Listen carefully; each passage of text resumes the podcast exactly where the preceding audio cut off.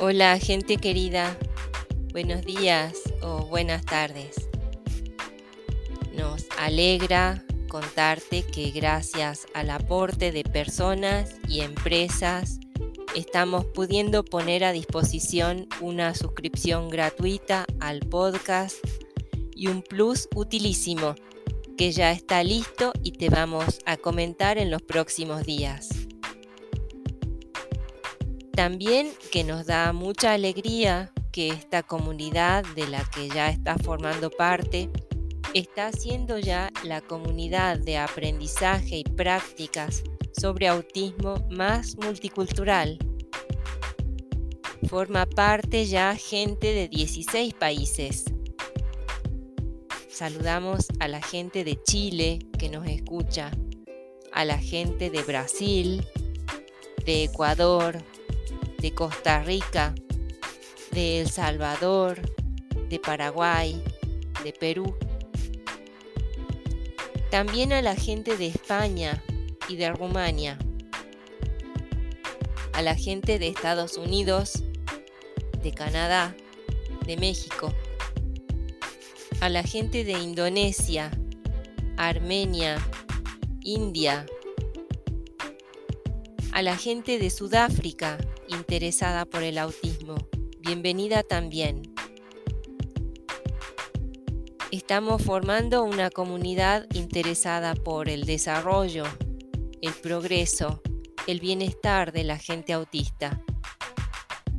Fomentamos la comprensión recíproca, la pluralidad de voces y el respeto mutuo, la comunicación de la ciencia y la tecnología.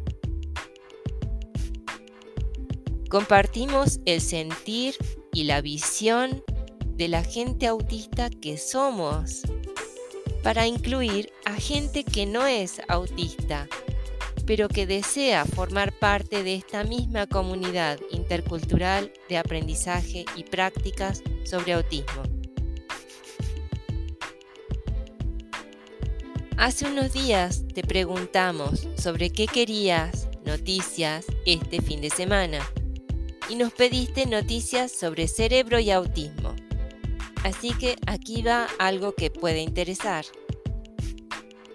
Una entrevista difundida ayer en relación al descubrimiento de un nuevo tipo de células cerebrales humanas, cuyo estudio podría tener implicaciones en el autismo, y ya habrá equipos de investigadores en autismo que se dediquen a estudiar esto.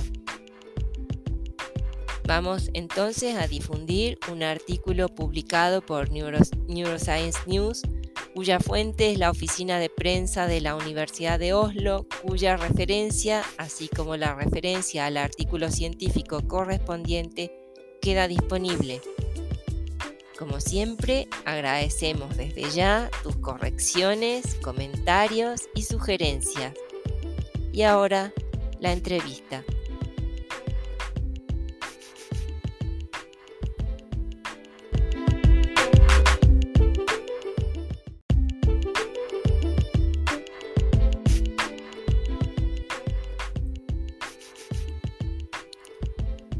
Células Nerd, una red de supercalculadores en el cerebro humano descubierta.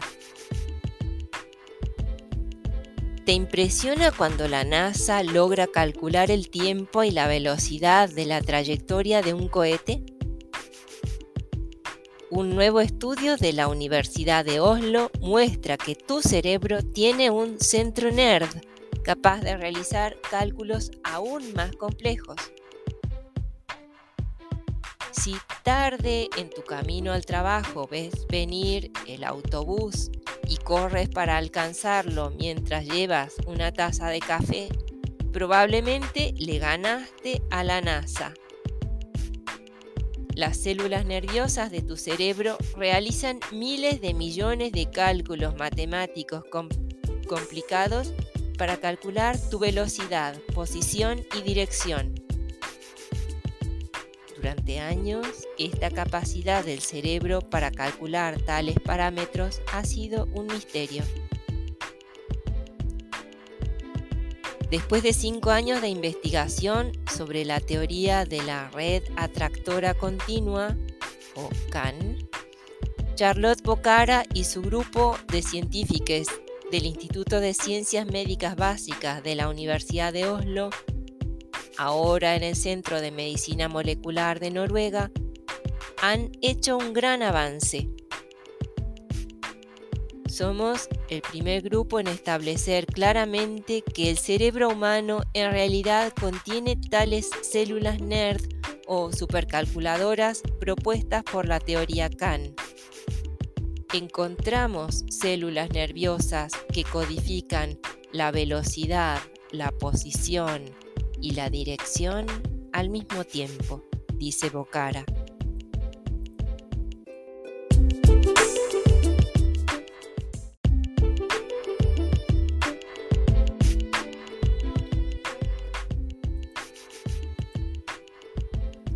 «1400 células nerviosas».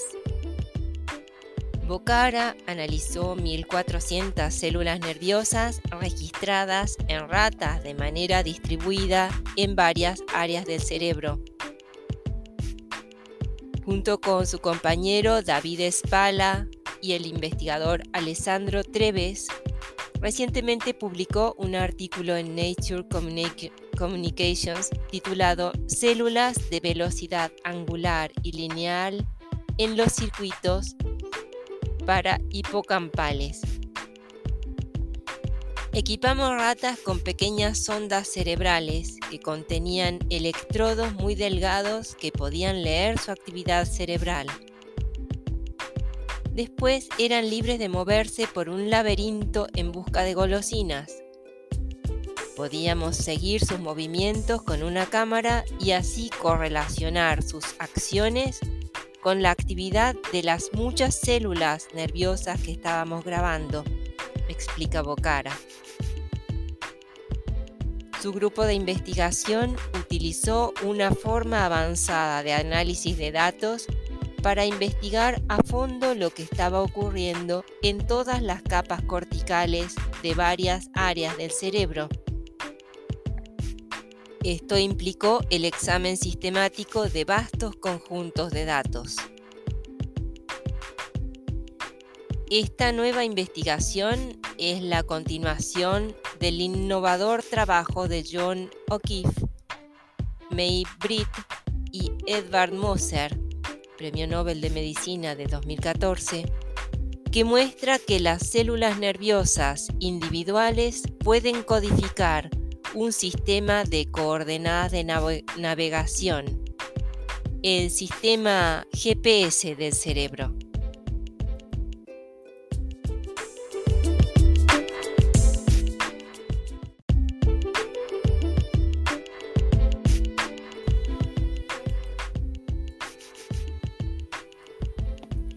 Una pieza faltante del rompecabezas que podría ser importante para la investigación del Alzheimer. La teoría CAN que estudia Boccara había sido muy popular entre los científicos durante décadas. En pocas palabras, propone que cuando nos desplazamos, nuestro mapa mental o representación del lugar en el que nos encontramos se actualiza constantemente según nuestra nueva posición.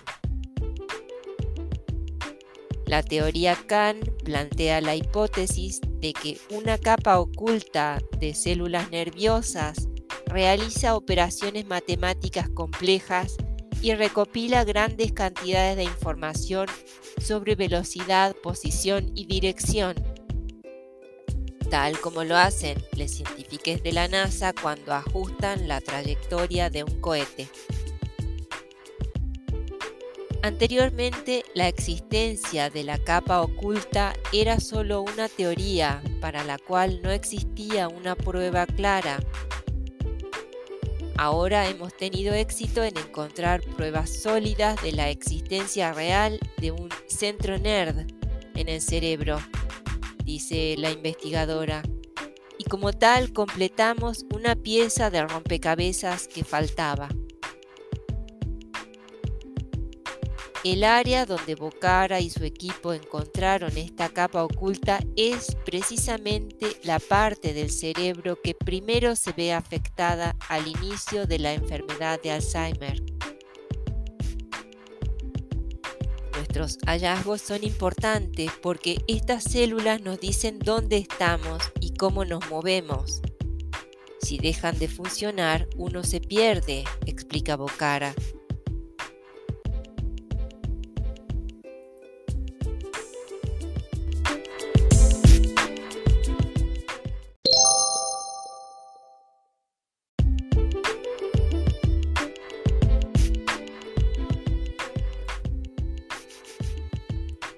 Comprender los mecanismos internos de la codificación cerebral se puede aplicar más tarde para desarrollar nuevas terapias.